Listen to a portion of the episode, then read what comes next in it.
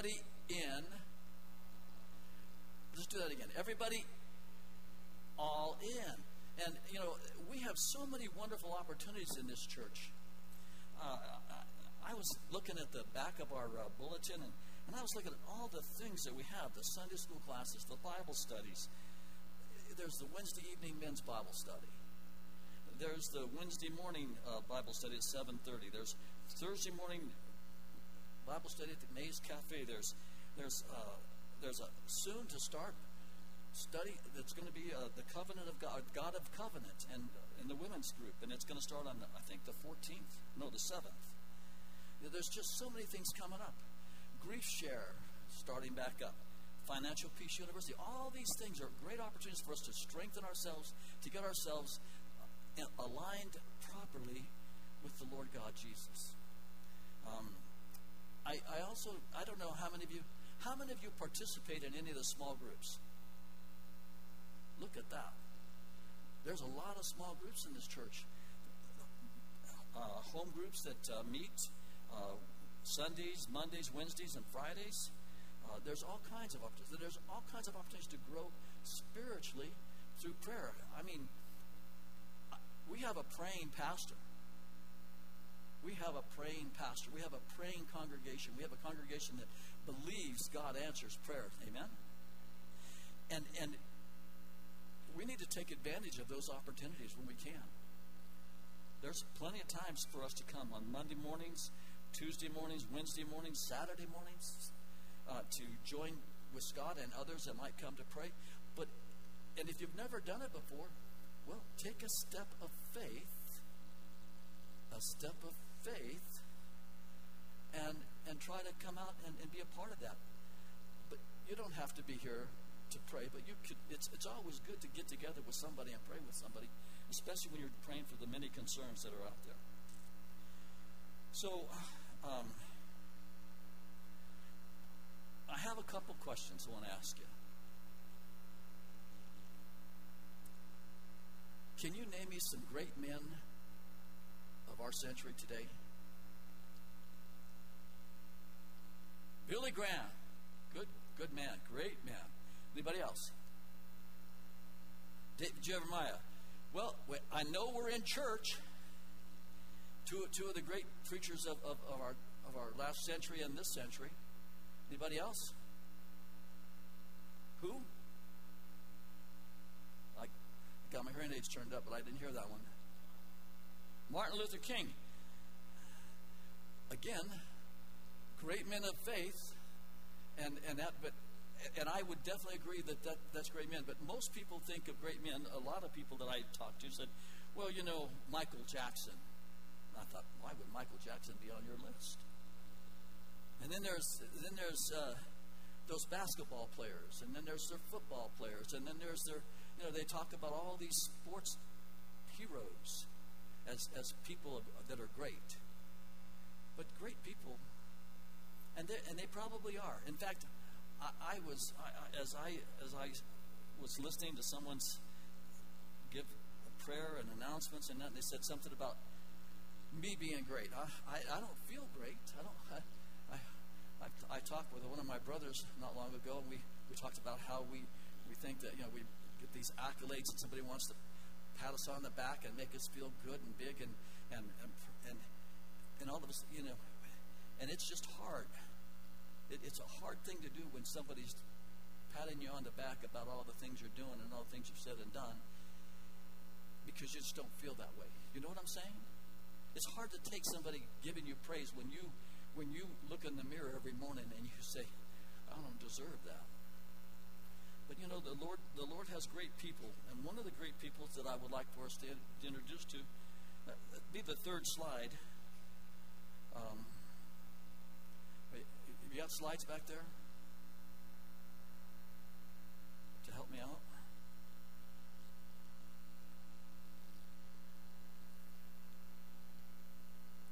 All right, well, we'll jump to that. I believe that God looks at great people in different ways. Uh, I think God looks from above and he sees what a great man is. And, and I, I just want to tell you who great men are.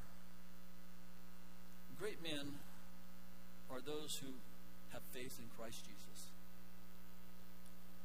And, and, I, and I would say that not just about men, I'd say that about women as well, and, and about children.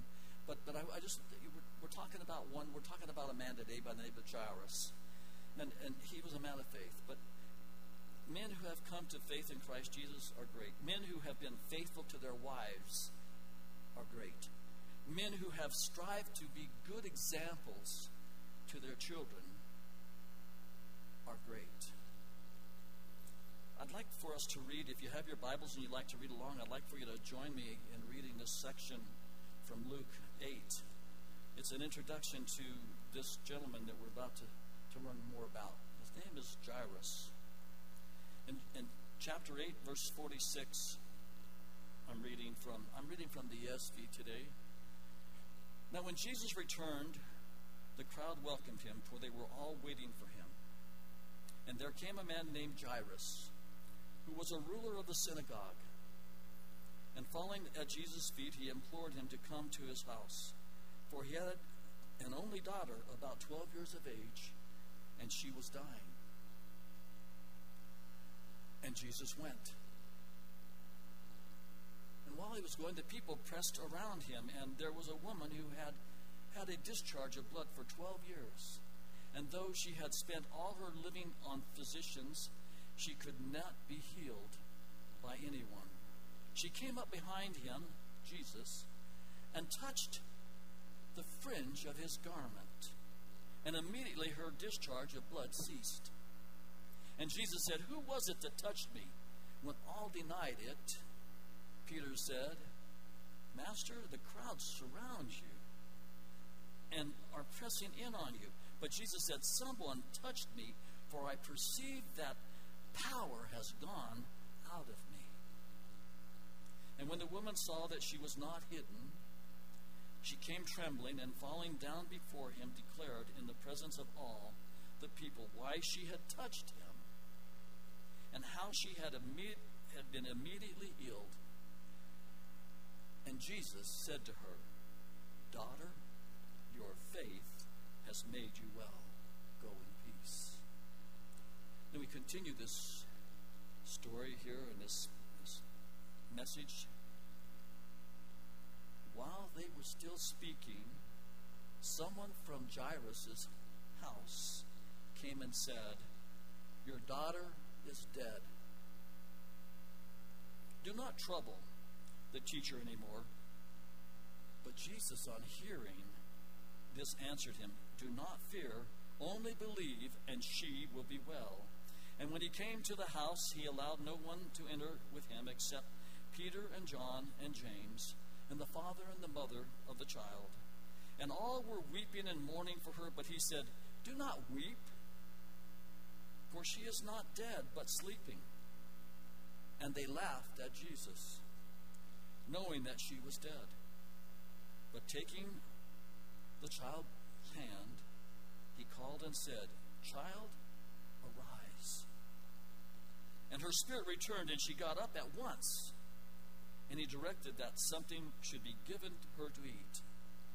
And her parents were amazed, but he charged them to tell no one what had happened. Now, I know that someone was hoping that he would that I would be preaching on why would Jesus say don't tell anyone? I'm not. I'm not preaching on that. But I, I, I will answer that question. It wasn't time yet.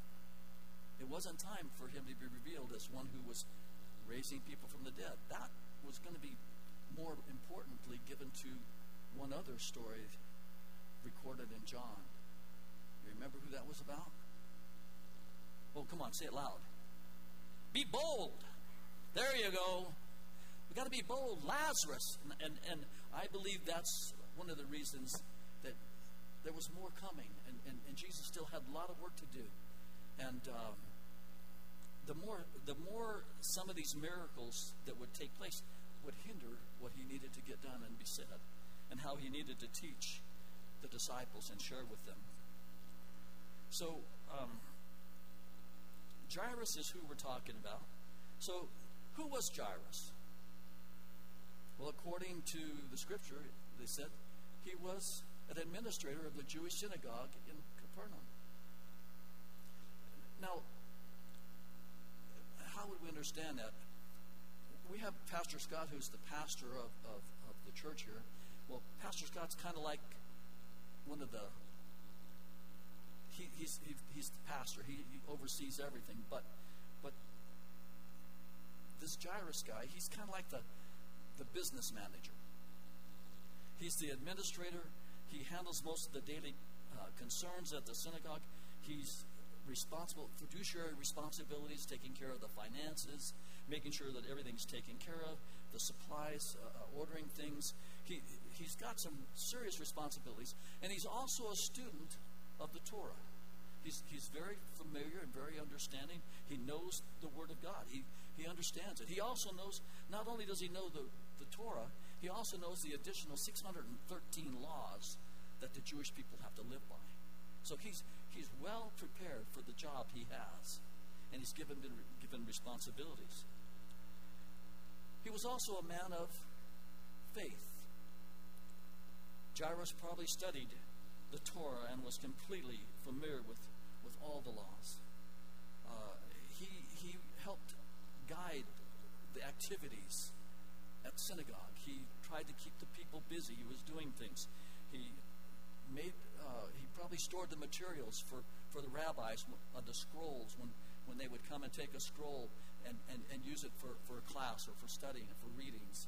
He was responsible for uh, maintaining uh, order in the synagogue. He was also a husband and a father.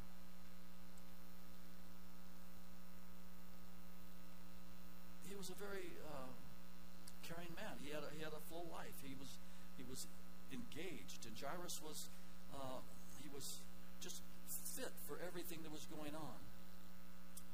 Um, in our present century, uh, Jairus would fit into our our category of, of great men because he was respected in, in his church and in the synagogue in the small community that he lived in. Um, he would also fit in as a man of faith, and from the above part, because God was looking down and he would see that this man was a man of faith, and, and he would qualify as a great man because he, he, uh, he had a relationship with God. But there's something even more important that makes him even greater. And, and that's what I want to talk about is, is what he became. He sought out Jesus. Now, how many, how many of you are watching the Chosen. How many have watched the third season?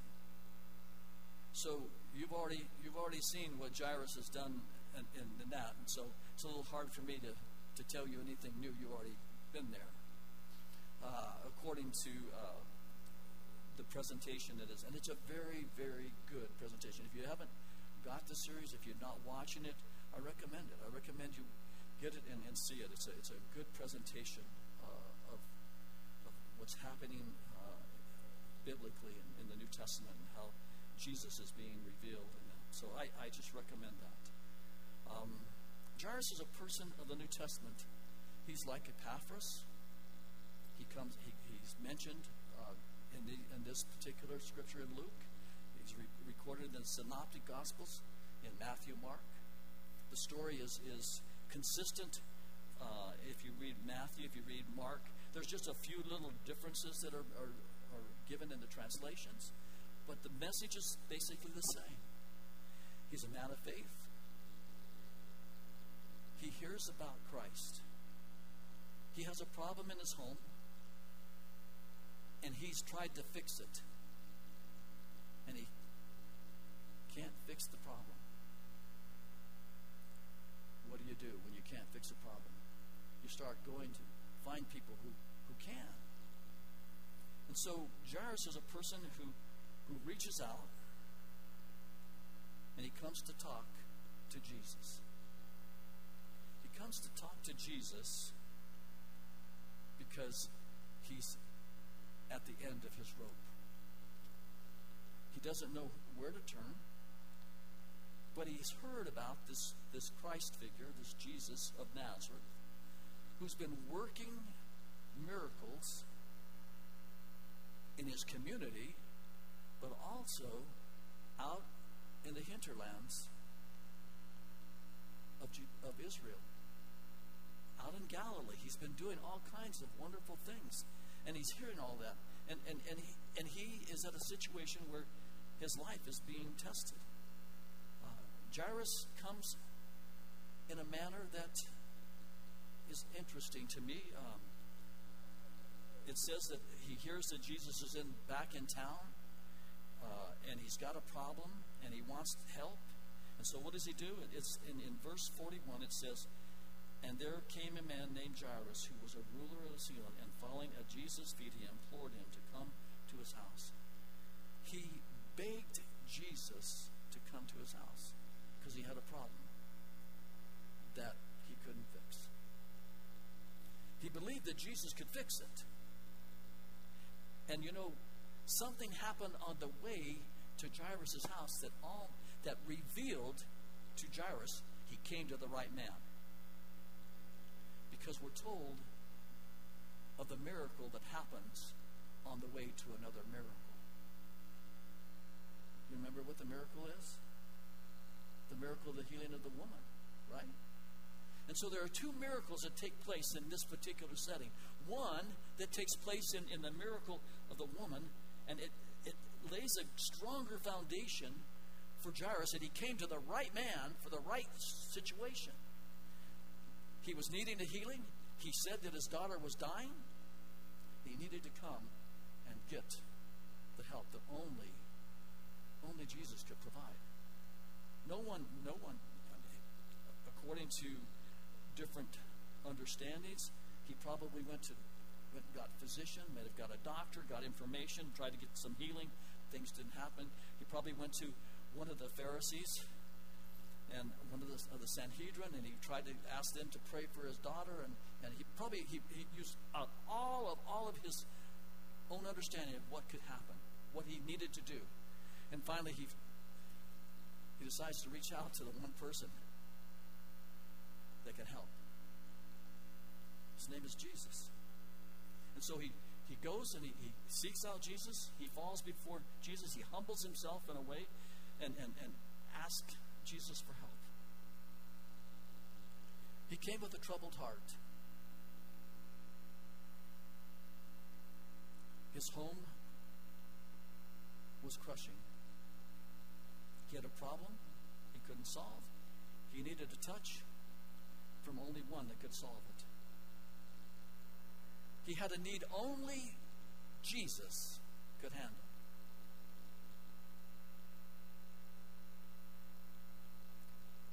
Have you ever had a need that only Jesus could handle?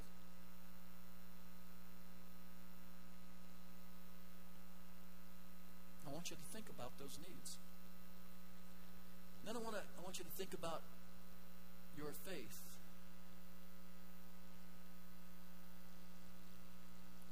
I want you to think about how you demonstrate your faith.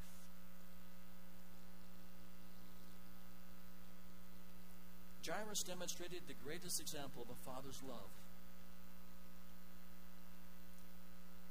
Luke 8:42 it says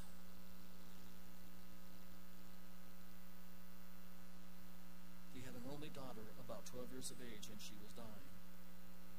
And so he came to Jesus. He came to talk about his daughter. He came to ask for help.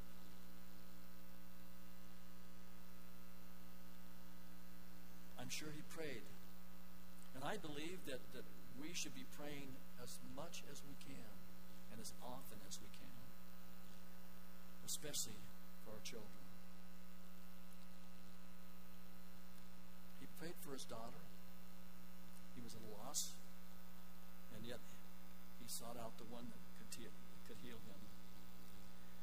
Um, in our in our world today and our culture and all the things that are taking place outside, um, our culture is laying a whole different message upon young people today. And they're, they're giving them information and things that, that are, are leading them into all kinds of darkness and, and into lies and experiences. And, and I think as parents, we really need to take more time praying for our kids. Now, I'm a, I'm a great grandfather now. Okay? Uh, I've got six great grandchildren. And I don't know how many you have, but I've got six. And I want you to know they're the best there ever was ever born. That's how proud I am of them. And, and, and I'm sure you feel that way about your grandchildren, your great grandchildren, and I hope you feel that way about your children. But I want you to know that, that in our media center back here, if you have struggle on how do I pray, what scriptures do I pray, what do I, what, how do I pray for my kids? Well, there's a prayer guide back there, prayers for prodigals. I don't know about you, but I'm sure I know I was a prodigal once. I, I know I was walking a long ways far. I, I wish my mom would have had probably this be praying for me because it probably would have brought me back sooner. But there's a, a uh, prayer guides and, and some scriptures to pray and prayers and guided prayers to talk about that. There's a there's a there's a, a, a handout back there for biblical virtues to pray for your kids. Uh, are you taking advantage of some of these tools that we have back here at the Media Center? If you haven't, go back there and get them. Spiritual blessings to pray for your children. How you can pray spiritual blessings on your kids. They're back there. Use them. Praying for your family. These are ways to pray for your family, and you really need to use them. Power packed prayers for public schools. Uh, there's a need. I mean, there are all kinds of things that you can use, and we have them available in our media center. And if we don't have them back there out, I'm sure Kay knows where to get them and how we can get them so you'll have them. So take advantage of these things that we have, these tools. These are tools that help us become stronger in our faith, but also more committed to reach the ones who have the greatest needs. I don't know about you, but right now, greatest needs for me, my children, my grandchildren, and my great grandchildren. And why? Because I see the world from a different perspective. I see the world from God's perspective rather than from the world's perspective.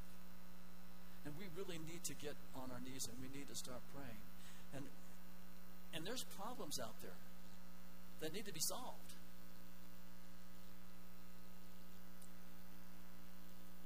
There are times when I get in my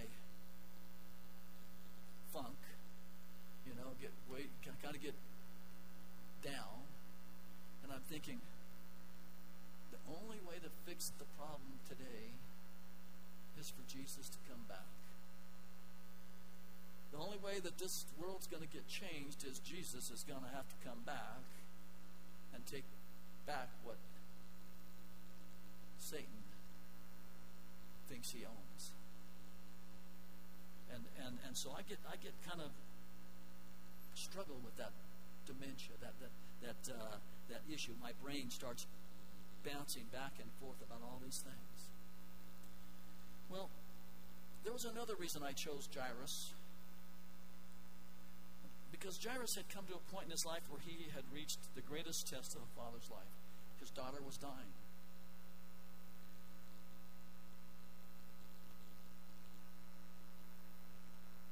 On November the 30th, 2003, Cindy and I were still laying in bed on a Saturday morning, and we received a phone call uh, telling us that our daughter, our middle child, was involved in a single car accident and had been taken to the hospital in La Junta in serious condition. And we were going through a real emotional time, as you would if you were receiving a call like that in your in your life.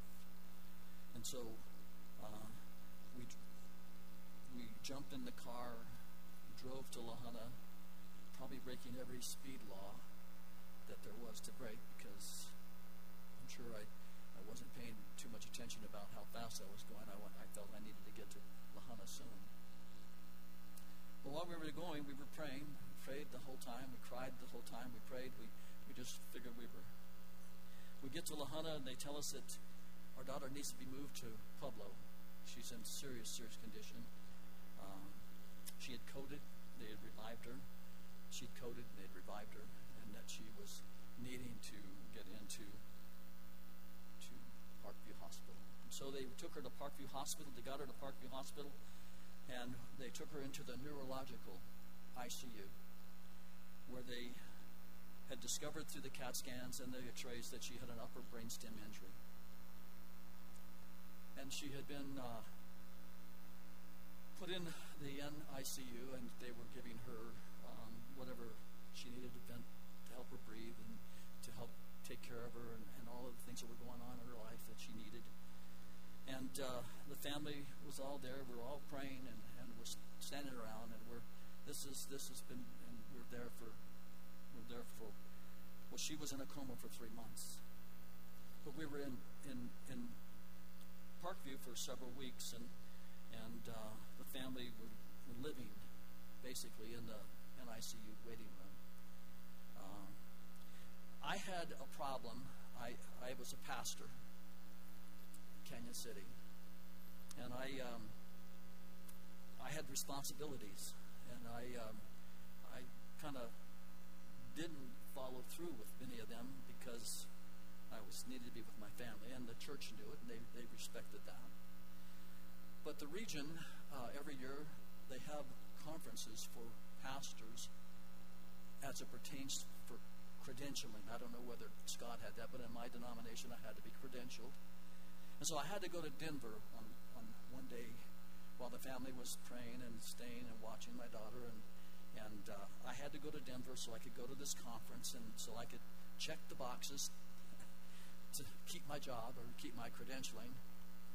And um, I got there and uh, went through the process. And so the day ended. It was probably about 1.30, 2 o'clock in the afternoon. And I got back in the car and I'm heading back to Pueblo to go to Parkview. And as I'm driving down the road, a song is comes on. It's been on playing, but I hadn't really been paying attention because I, my thoughts were about family. But then all of a sudden, I heard this song, and it just just touched me, got my attention.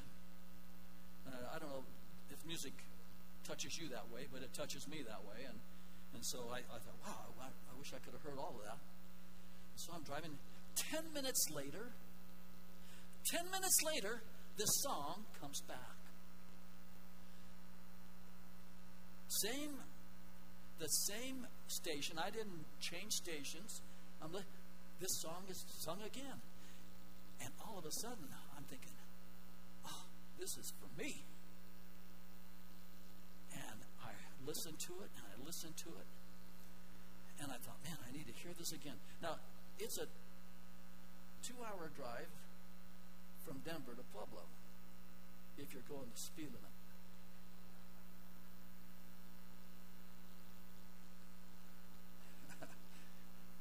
You know what I'm saying? So I'm driving and I get out to Pinion and the song comes back on again. Now, I don't know about you, but if you hear something for a third time in 45 minutes, you got to know that it's something that God wants you to have. And so I got that song in my head, and I don't know about, I know that our lives were going through a moment of crushing. It was we, our lives were crushed. Our daughter was lying in a, a coma, and, and and everything was going on. And I remember God gave me this song. Now, I'm not. I normally I would sing it, uh, but I don't know whether I can anymore. The song is God will make a way where there seems to be no way. He works in ways we cannot see. He will make a way for me. He will be my guide, hold me closely to his side. With love and strength for each new day, he will make a way. He will make a way. By a roadway in the wilderness, he'll lead me. Rivers in the desert will I see. Heaven and earth will fade, but his word will still remain. And he will do something new today. God will make a way. And, and, and, he, and I, I sang this song. And I, and I, I just knew this was a gift. But it was more a gift for my daughter, who was laying in, in an ICU. And the reason I'm saying this is because I began singing this song to her about every time I could go in and be with her. And we all went in a lot. And it was about December the 20th. And um, the neurological surgeon and neurologist ordered uh, EEG for our daughter.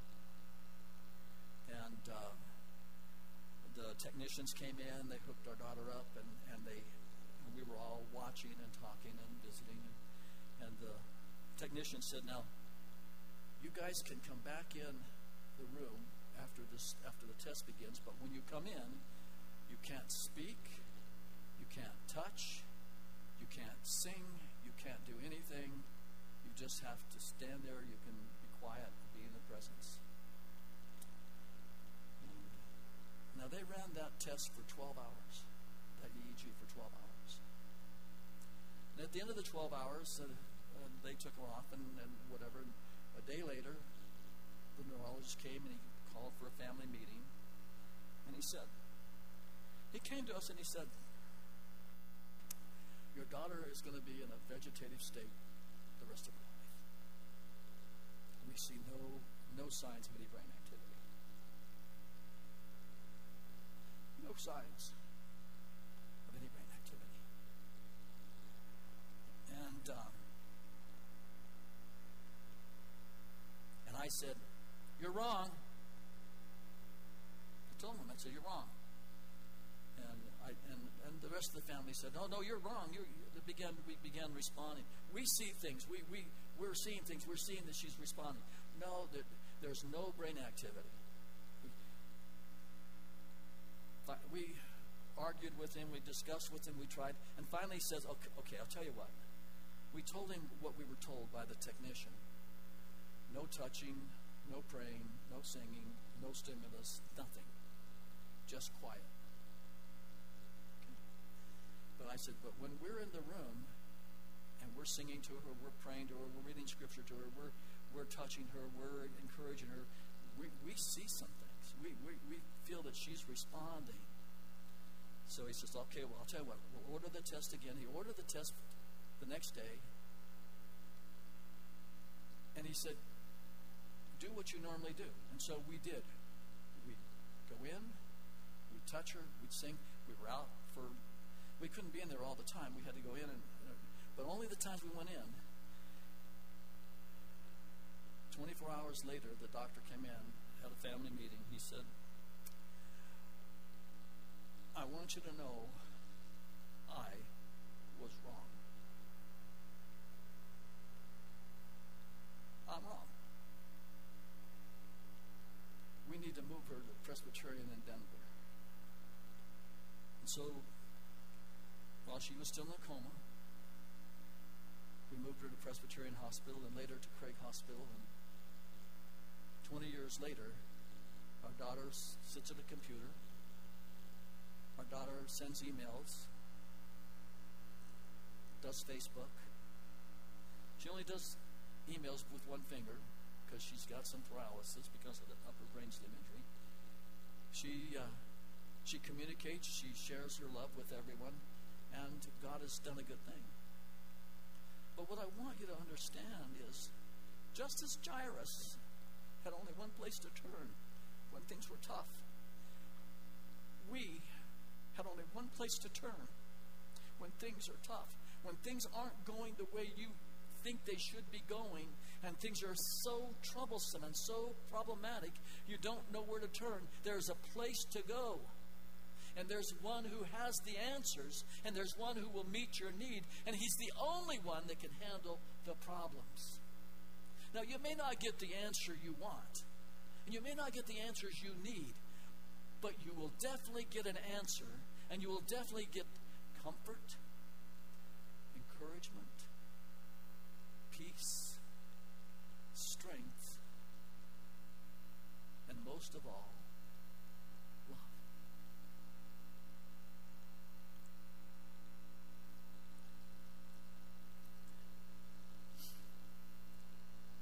when you go in your study of the New Testament and you begin to look at all the people's lives that Jesus touched,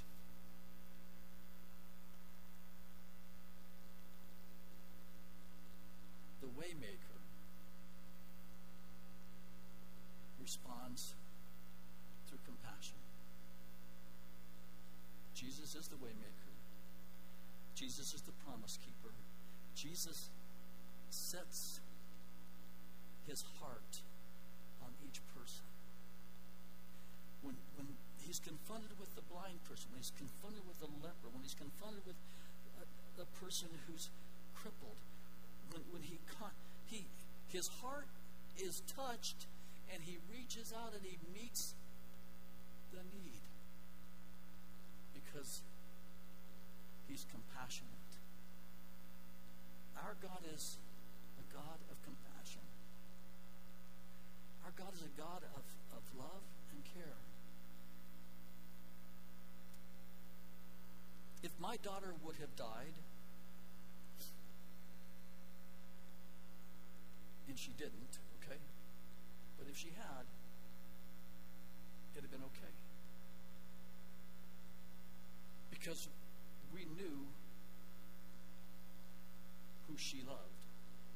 We knew who she she's a child of. She was a child of God at the age of six. She made her confession of faith. She was baptized. She loved the Lord. And and if, if she would have died back then, we know that that would be the case. But that wasn't God's plan. But we needed to we, were, we felt led to be reinforced to tell the doctor. Because God was making a way where there seemed to be no way. God was making a way that we would see rivers in the desert, that we would see the road was being set before us. I, I want you to know that I don't know all the issues and problems and things that people are going through in this congregation. I'm new. And I don't expect to know everybody. But what I do know is this there is a compassionate Jesus who is ready to reach you in your need. And he will help you if you trust him. Jairus trusted Jesus heal his daughter. That's why he came to Jesus. Jesus didn't fail him. The one thing I do know is this that one day, when I get to glory and my children get to glory, my daughter will not be doing one finger emails. Now, she was healed, but she will have a greater healing in glory. Healing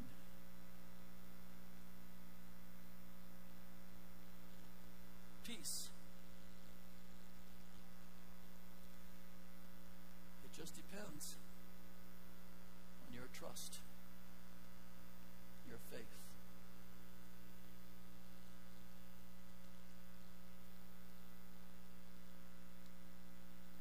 Let's pray.